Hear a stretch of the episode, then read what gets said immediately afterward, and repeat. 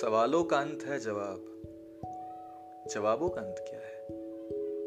ये एक सवाल है जो मुझे परेशान कर रहा है। जब से तुम गई हो। तुम्हें पसंद नहीं था ना? मेरा इतना सवाल करना। और मेरे सवाल थे जो खत्म ही नहीं होते थे। आसमान नीला क्यों है? पृथ्वी गोल ही क्यों है? क्या पंछी बोल पाते हैं? अगर हाँ तो हम उन्हें समझ क्यों नहीं पाते? ये कुछ सवाल थे जो मैं माँ से पूछता था अक्सर। माँ के पास हर सवाल का जवाब है, पर कैसे? पता नहीं, बस है। शायद इसलिए भी है क्योंकि उन्होंने हर बार मुझे कोई ना कोई जवाब ज़रूर दिया, चाहे वो सत्य हो या उनकी कोई कल्पना। मेरे सवाल का जवाब ज़रूर थी वो। बड़े होते समय आपको एहसास होता है कि बचपन में किए गए ज़्यादातर सवालों का कोई अर्थ नहीं है। वो बस कुछ सवाल हैं जो एक ज्वार भाटे की तरह आपके अंदर उथल पुथल मचा रहे हैं। इनका स्रोत है अनुभव, जो आप बचपन में करते हैं। अनुभव खुशी का, आश्चर्य का, मायूसी का, उत्साह का, अनुभव प्रेम का। लेकिन समय के साथ साथ ये सारे अनुभव मिटने लगते हैं। इनकी तीव्रता कम होने लगती है।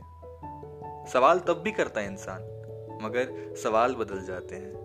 सवाल करने के कारण बदल जाते हैं। उनकी मॉडस ऑपरेंडी बदल जाती है। अब तुम सोच रही होगी, साला मॉडस ऑपरेंडी क्या है? ये बातें शायद अजीब लगे तुम्हें। शायद कोई सर पैर नहीं है इनका। मैं तलाश रहा हूँ इनको, तुम्हारी ही तरह। कोशिश कर रहा हूँ समझने की इन्हें। कहा मिलेंगी, कब मिलेंगी, किस तरह मिलेंगी, मेरे पास इनका जवाब नहीं है। मैंने माँ से भी पूछा इनके बारे में। बताया उन्हें कि मैं जवाब तलाश रहा हूँ कुछ, और उनकी मदद चाहिए। बचपन की तरह। ऐसा क्या बदल लिया तुमने जो अब तुम्हें सवालों के जवाब नहीं मिलते? माँ ने पूछा। कुछ भी नहीं। सब वैसा ही है। वही हवा जिसमें सांस लेता हूँ, वही खाना, वही पानी। और अनुभव? उसका क्या? माँ बचपन से मेरा झूठ पकड़ लिया करती है। अनुभव हुआ माँ। जब से उससे मुलाकात हुई है, खुद को जानने लगा हूँ। और ज़्यादा जानने का जी करता है। मुझे प्रेम में घटने वाली हर बात को जानने का जी करता है। मैंने माँ को तुम्हारे बारे में सब बताया। प्रेम करता है उससे? हाँ। लिखता है उसके बारे में? हाँ। कहानियाँ भी रचता होगा ना उसे लेकर?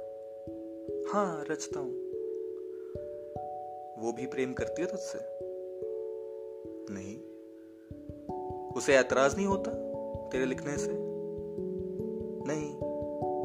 तेरे दिए तोहफे किताब ठुकरा नहीं देती?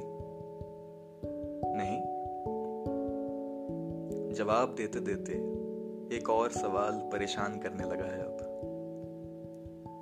सवालों का अंत है जवाब। जवाबों का अंत क्या है?